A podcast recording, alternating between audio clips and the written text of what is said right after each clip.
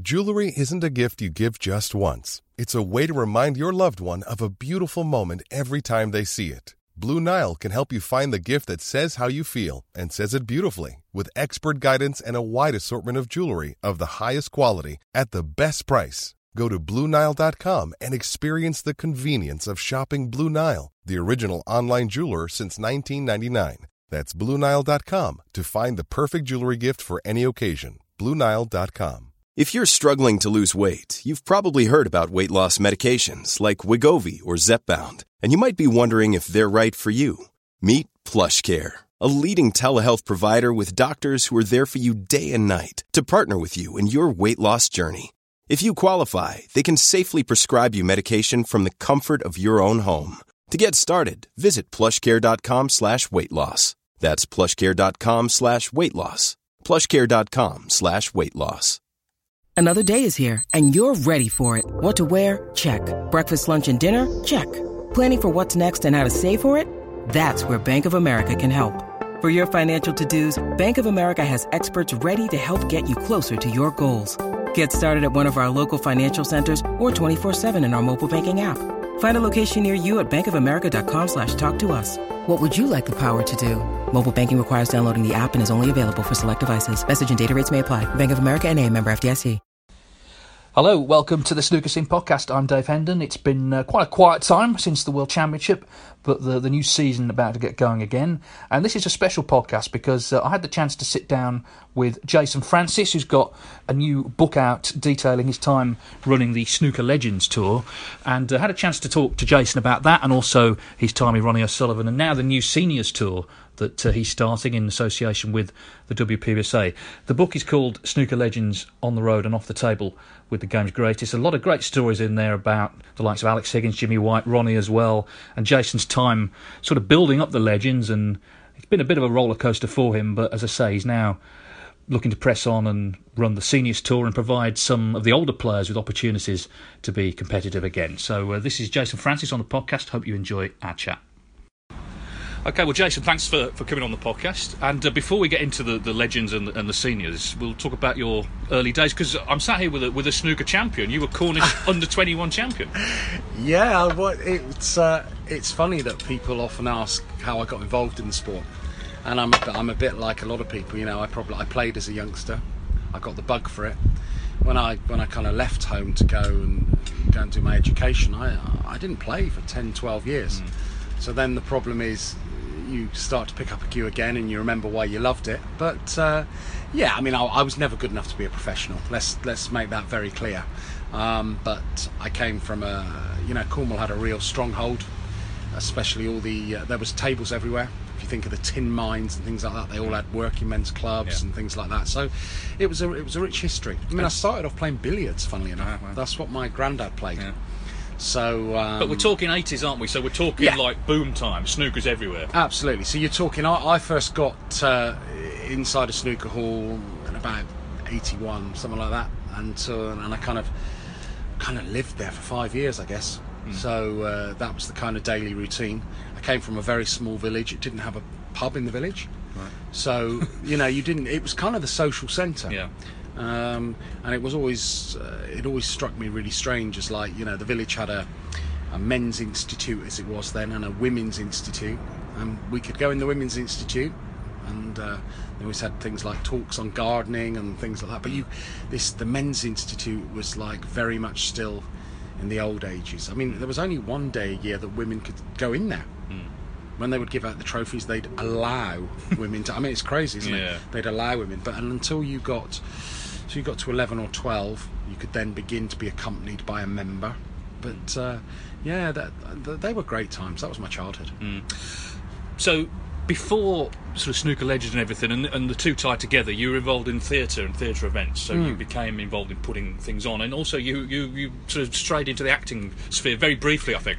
Yeah. So so alongside the. Uh, the kind of snooker in my childhood. My my mother and father were part of an amateur dramatic group, and so you were kind of dragged along there and then thrown into doing shows and getting on stage and I guess it was that kind of uh, it was a family thing. Mm. You never thought anything about it getting up on stage and learning to dance and sing, and uh, they, again, they were good times. And when I uh, I finished my O levels as they were, and I did, I did my A levels, and I did theatre studies as one of them, and I really enjoyed it.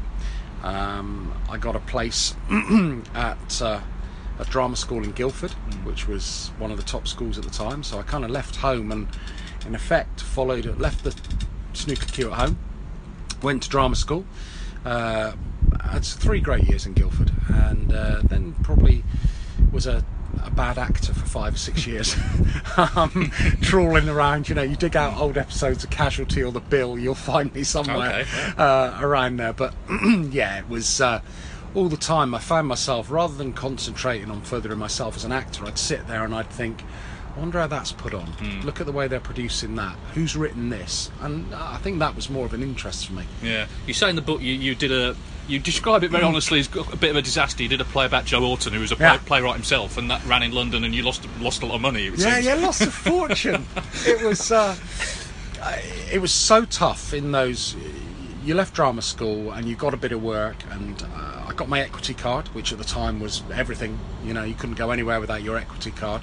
This was before, you know, when reality TV stars could go on television for a week and suddenly be thrown into main roles. You had to, you know, I started off as an ASM, what they call it, um, running around, getting sort of in theatres, playing small roles, getting the drinks in, making the props, and uh, it was tough to get in front of casting directors, really tough. And uh, I'd done some research on this this playwright, and I thought, God, this guy's a real anarchic character. Those people who don't know much about Joe Orton, uh, the stuff he was kind of doing in the late '60s, you know, was nowadays, you know, you, kind of there are no barriers. But you know, this guy was writing plays and you know, uh, being thrown out of town. They were being shut down. There was riots going on. Um, he was incredibly anarchic, and uh, I thought, well, he's got an interesting story. He kept diaries. Uh, there was a gap between the last 24 hours of his life when his his lover murdered him. so, and I thought, oh, Got there's- everything, in There's a bit. There's has, a yeah. bit of a story here. So, I put I put the play on really to try and showcase myself as an actor. Hmm.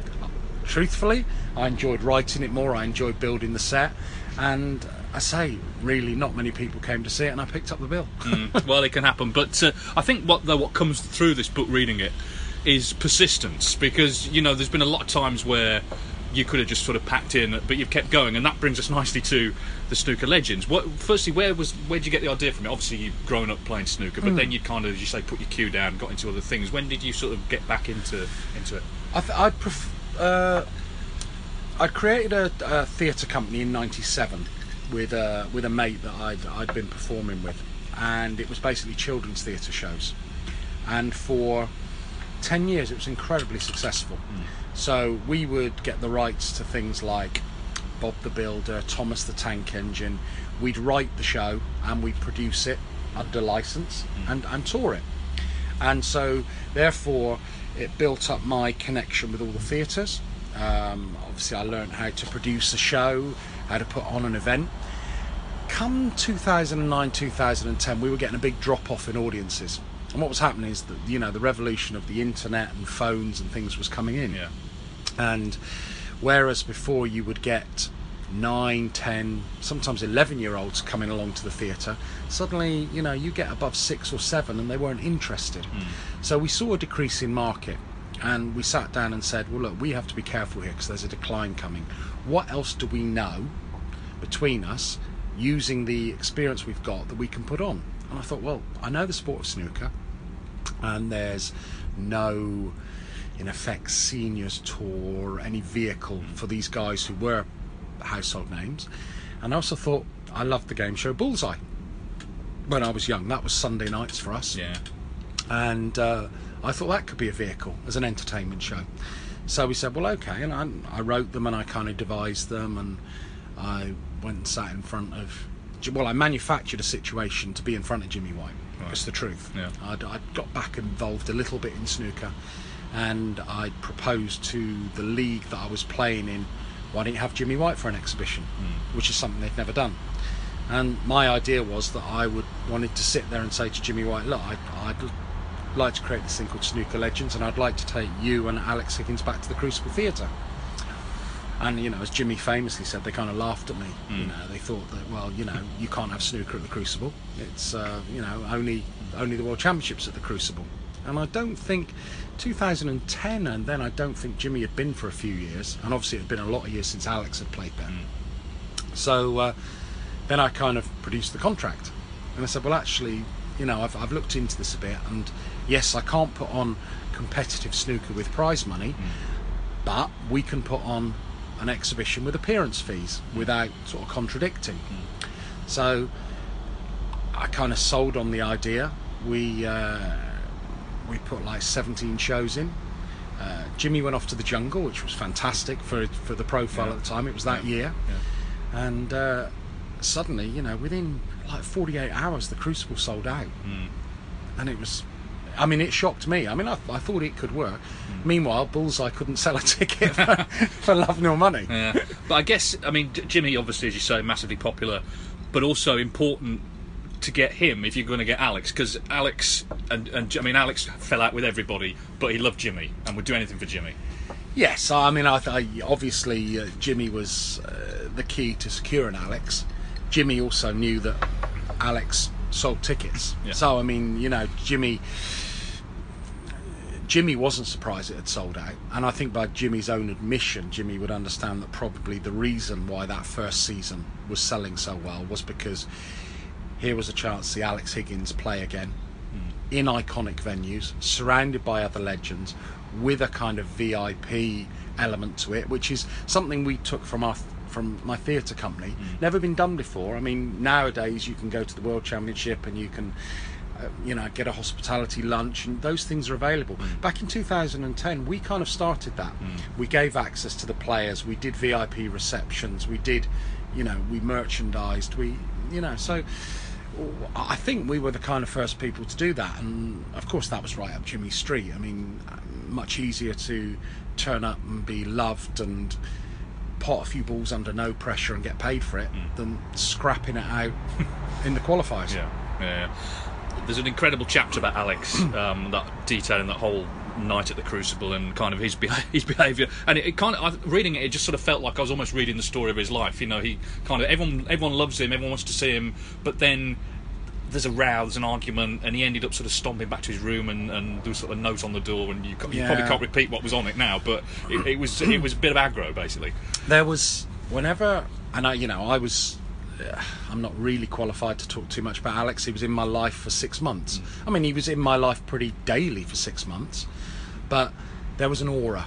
Yeah, there was a feeling that if Alex was in the room, even if you couldn't see him, at any moment something could kick off. Mm. Now, I'm not sure that most of the time anything did kick off, but there was always this kind of, and I'm not, also not sure that he didn't enjoy creating that Yeah, yeah. atmosphere. Yeah. You know, he certainly was very clever, hmm. and he knew he was very aware of the situation. He was very aware of put a snooker cue in Alex's hand and putting him in an environment around a snooker table, he could still command respect. Hmm.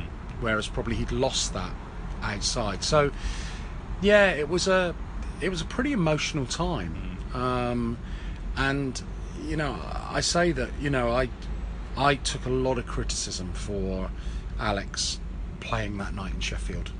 Um, anyone who knew Alex pretty much would have told you that I had no say in it. If Alex Higgins wanted to turn up and play in the Crucible and discharge him from hospital, I wasn't going to be able to stop him.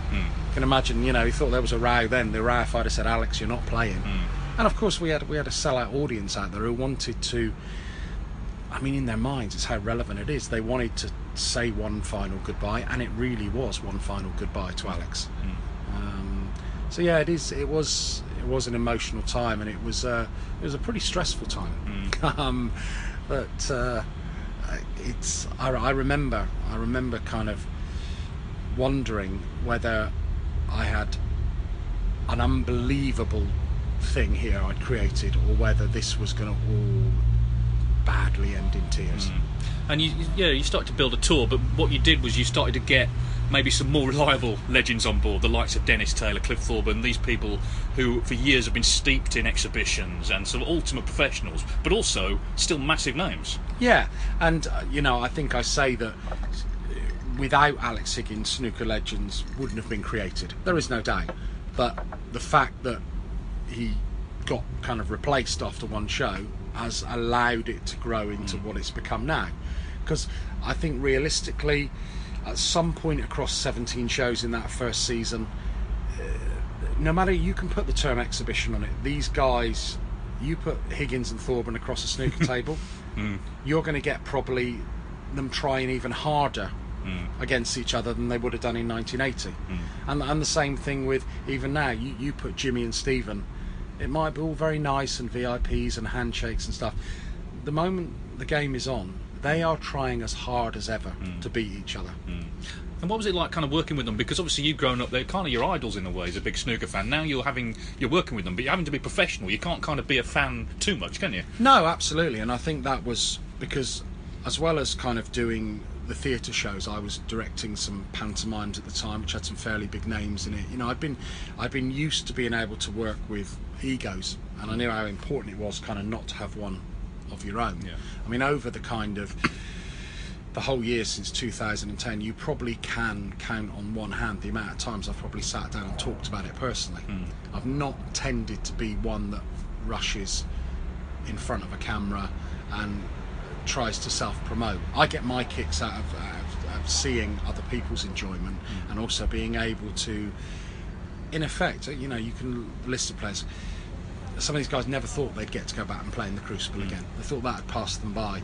So yeah, it was it was very. Um, I never intended to tour with it, and there was a you know, my, my personal life probably struggled because I was away so much. Mm. But it was after that first show that I realised that I did have to be there. Because in effect, my team were children's theatre company teams. They didn't un- know snooker, they didn't know the sport. So I was the conduit really between the event and, and the players. So I think that what I did, I had unbelievable support from day one. Um, you know, there was no doubt that they could all see value in what I was creating. But I'd like to think that we always treated them fairly, and because without them, I, you know, I had no product, I had no mm. show. It's not like you can, like in a play, you can put an Yeah. understudy on. Sure. Yeah. You know, they they are the name selling the tickets. Yeah, yeah. And one, I think one important decision you made as well was to get John Virgo involved because he sort of compared a lot of these, and he's like, obviously he's been on Big Break, he's been in the media as much as he's been known as a player, and he's an important component of it as, as well. massive and, and and John will say himself he was very reluctant to try the live commentary to start with I felt that um, we had to set ourselves up as being something a bit different you weren't going to see snooker of the standard of O'Sullivan, Selby's, Robertsons at those time. So, what we were going to provide, we were going to provide entertainment. Now, with all due respect to Jimmy and Stephen, they're not going to stop a break to tell a gag and entertain the audience. You put Dennis out there, you put a microphone on him, then you've got years and years of mm. craft, I call it. Mm. They know how to work a crowd. Mm. So, what JV was able to provide is not only an unrivaled knowledge of the game, because no one could say he didn't know what he was talking about, but also he had that theatre background himself. And John and I have sat down so many times and talked about our pantomime days, because Yeah, obviously he did it for Yeah, a number of years. And he gets it. He gets live theatre. And John can express himself. He knows when to tell a gag. He knows when to keep quiet, and he does. He provides that uh, the link between the play and the audience.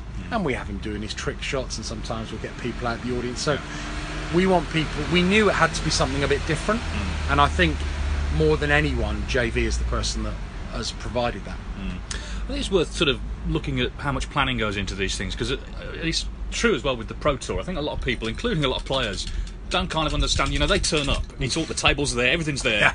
They don't understand that there's been months where Yeah. people have been working to get it all to happen. So, how much sort of work goes in even to one one evening? Oh, massive. And, and again, you know, generally you will book a theatre six months out. Yeah. You will have all the marketing, PR. Uh, even nowadays, I mean, it's harder to sell tickets now than it ever was. There's, there, there is no doubt that people have so much choice of what to do with their money. There is so much snooker about. You know, it's not a case that when we first started before Barry, six tournaments a year. So in theory, there was a lot of people that would probably follow the tour around because they could only see an O'Sullivan six times a year. Mm. Now, if you want to, 30 tournaments, there's there's so much snooker that there's plenty of reason not to get up and actually go to a theatre because you can you know you've got it on your TV, you've got it on your phone, your iPad, you can have it and whenever you want on demand. So there's a lot of planning, and also we had to be very uh, from my background, and you will understand this as well. Dark time in theatres costs money. Yeah. So therefore, I had to develop uh, a model that basically was a one-day stand because I couldn't afford to have days when there was no money coming through the door in theatres because they're still going to charge you for their crews, their time, everything. So we had to design the show that it could arrive in the morning and play that evening. Now we've gone one step further. We can arrive early in the morning and play by one o'clock. But to the the key is for those people walking in, as I say, they'd probably be shocked at how the place had looked only a few hours before. Sure. Um, so I know it's something that has, has helped us be very viable, and it's something that I think by Jason Ferguson recently said he said you kind of opened our eyes up to about it that hmm. you know you can be a nimble model hmm. if you think nah I'm not carting 11 tables around. So you know it's a very different model. Yeah. but you are exactly right. I can I can only imagine what a table fitter thinks when he's probably worked through the night setting up 12 tables to hmm. have a top professional go on social media and, uh, and slander his mm. work. Mm. Mm. Because you know they ne- they've never missed a ball and mm-hmm. it's all the table's always rolled off and it's like yeah and it must be very disheartening. Yeah. Okay, well, so you work with Alex Higgins, who is a, a firebrand. You work with Jimmy White, who could, you know everyone loves Jimmy, but he, he's not always necessarily the most reliable. So you thought, I know what I'll do. I'll get an easy life. I'll work with Ronnie O'Sullivan. so, so, so how did that start? I mean, it makes sense, obviously, commercially to get Ronnie involved, but how did that kind of happen? so that came about because and again uh, you know I have to thank Jimmy you know we sadly we lost Alex and there is no doubt we in effect it's like any pop band losing its lead singer the top of the bill had gone in effect. Um, Jimmy invited me along to a charity night he was doing with Ronnie in Colchester. And he said I've told Ronnie about you. Ronnie hates exhibitions. That was what he actually said to me. He said, but I think the way you're doing them, the way it's kind of set up and we're protected, I think that Ronnie would be interested. So of course I went along thinking, I'm going to leave tonight with a booking with Ronnie O'Sullivan. Ronnie O'Sullivan is going to join Snooker Legends. So I turned up and he quite clearly had not a great deal of interest in being there. Um, he was raising money for a good family friend, which was a very, you know, a very noble cause. I think he'd have happily paid double what they were going to raise not to have to actually be there. Yeah. But what happened was his uh, his son was there, and little Ronnie was very young, and so the moment they found out I did Thomas the Tank Engine, which was little Ronnie's favourite TV show at the mm. time, suddenly that was the kind of I mean it was just a stroke of luck. Ronnie went, little Ronnie loves that. I've got to come and see your show. So we arranged for him to, you know, I was thinking, come and see the show. I'll put it in your front garden if you want. so Ronnie came along to Dartford with little Ronnie, saw the scale of the production, which was, you know, Thomas was probably the biggest production we did. We were a massive theatre in Dartford. We'd sold out three or four days.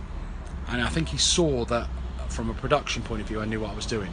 So he went, he said, look, we'll try a couple of shows. So in 2011 we, we planned to do one in Blackburn the day after the shootout had been in Blackpool. Hmm. So that was our first one. And, uh, you know, we'd very much got used to our format where we start at seven, the interval comes at about quarter to nine. They play the final after 10 past nine. We're done probably quarter to 10 autographs up past 10 three and a half hours good night out jimmy and ronnie turned up six centuries in nine frames i'm looking at my watch it's 20 to 9 and we're done Yeah, yeah. And i'm thinking goodness me but you know it was what it was everyone had had an unbelievable night but for me from a kind of wanting to provide value for money i thought i'm going to have to make these matches a bit longer with these two involved um, so that's how it started and you ended up spending a lot of time with Ronnie because he, he he started to want to do exhibitions. He, he did a lot, and you spent a lot of time with him. And um, what comes out, I think, like I mentioned, Alex and Jimmy, who I think they're authentic wild men of the sport. They've, they've lived a life. I think Ronnie often gets bracketed with them. But you kind of make the point, he's not like out every night drinking at all. You actually say he's quite a boring bloke Yeah. in some ways. Ab- absolutely, and this is this is the biggest kind of misconception Hmm. about Ronnie O'Sullivan. I mean, it's very lucky he's become you know one of my best friends over the years. We've had some unbelievable times together, and for me, those unbelievable times haven't been when I've been at his side winning worlds, masters, or UKs. That that will be the quiet times, Hmm. and it might be you know a, a quiet meal somewhere, having a laugh on a motorway. You know, you know what it's like with exhibitions and stuff. It's you you you, you put a performance on, and then it's kind of like uh, there's a bit of a downtime Sure. as soon as you finish your performance, and you might have two or three hours in the car, and uh, you know those times are the probably the, the most times I miss from not being with him day to day now because you know we'd have to take it in turns to put on the music and abuse each other's music choices.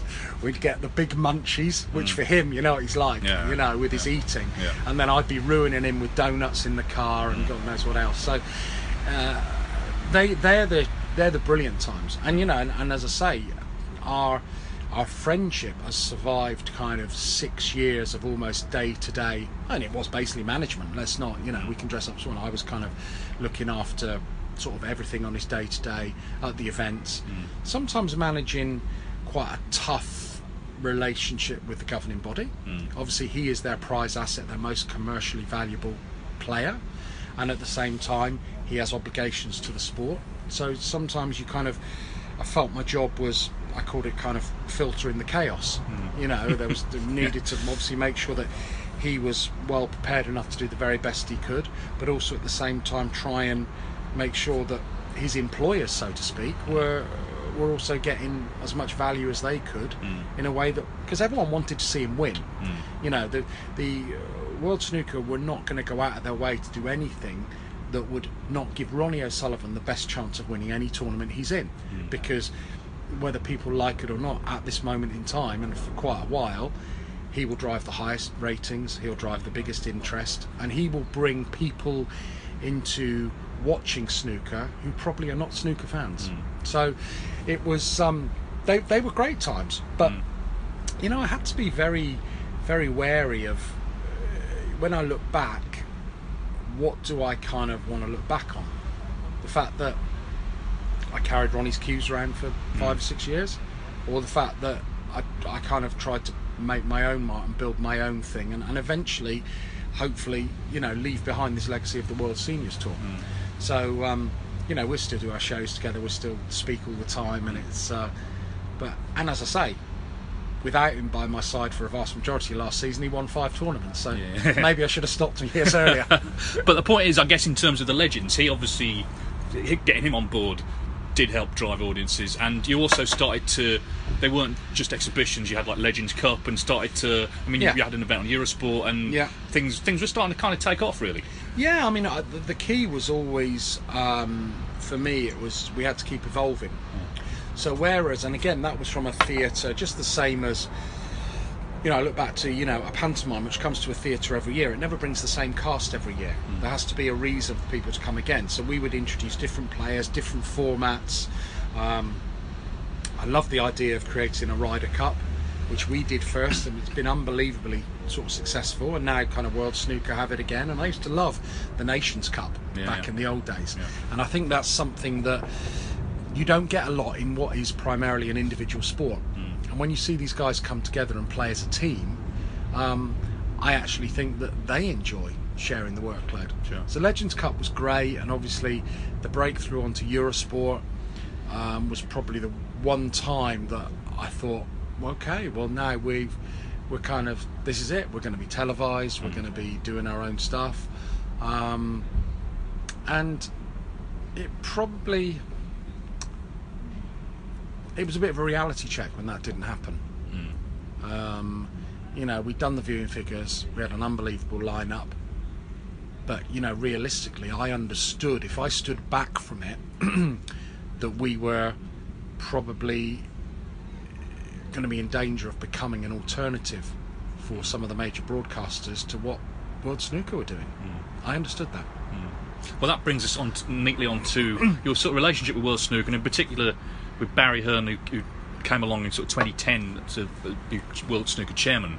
And you tell a story about you sort of go to meet him, and he kind of he plays you a little bit, doesn't he? He kind of Oh. he, he was he was sort of having a go at someone, and he left the door open so you could hear it. So already you're kind of on tenterhooks. Yeah, yeah. oh, yeah. No, he, he done me up like a kipper. yeah, absolutely. Yeah. No, he, he really did. I mean, it's kind of like uh, I have an unbelievable respect for Barry, and uh, you know, trust me, there are rhinoceroses in the world that wish they had skin as thick as Barry. Um, what he's he's taught me a lot of things without actually telling me. You know, I now understand that no matter what you do, you can't please everyone, and I'm a pretty sensitive person. So I wasn't very good in the early days at uh, responding to criticism or feeling hurt because I, you know, I understand that you can't please everyone. You've got to just. It's it's the same with promoting, and uh, we're on a very very different level, but we're both promoters who've put our hand in our pocket to risk our own money, um, and we're there's a rare breed of people that have the kind of belief, I guess, to do that. Because trust me, we don't get it right all the time. And you know, you know, Barry will honestly sit down as well and say there'll be plenty of times when he's put on events and lost money. Uh, there's plenty of times I've put on events and lost money. Um, and the key is that it's the same event. So putting on an event that makes you lots of money doesn't suddenly make you a better person than you were than when you put on the event that lost money. Yeah. And I think for me, the key has been to never try and feel one way about it, either way. Sometimes it works, sometimes it doesn't work. You know. But it seems now you've got a, a good relationship, certainly with the WPBSA, um, and you sort of started the, the World Seniors or, or revived it, but now you're going to be working with them effectively on, on a tour. So tell us about how that kind of started. Yeah, I, I think it had, um, I think I'd become, I was becoming a problem, and and I think I think that that's the truth. You know, I was kind of, whereas World Snooker don't necessarily have any responsibility to the former players.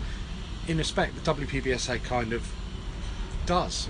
Um, you know, they're the reason that people now can go out and win professional tournaments, which is in effect life-changing money, is in some part due to what these guys did in the Sure. 80s and 90s. Yeah. They're, you know, they all played their part in Yeah. it, and all got paid well for doing it. So Yeah. you know, I don't, I don't underestimate that. But I think that yeah, I come to a point where there was a, there's a lot of former professionals out there who fell off tour and have had nothing to go to. Hmm. They probably started playing snooker when they were when as soon as they left school. A lot of them didn't have a, a big education behind them or a trade, hmm. and so therefore there's very little work coaching or exhibition now. Certainly not enough to sustain a full-time job, and it's littered with hard luck stories of you know former professionals who fell off tour and, and what do they do hmm. What do they do? And i think that you know potentially what we're starting now could lead on to something where suddenly there is an alternative. It's going to take a few years to get there you know. I, I understand that you know the world Snooker tour can offer them 15 million pounds in prize money next season. We've got 200 grand. But it's 200 grand that wasn't there before. Hmm. And there will come a time when the players who are over 40 on tour who perhaps are struggling to make ends meet might just look at the World Seniors Tour as a viable alternative and think, well, where am I better placed trying to earn some money?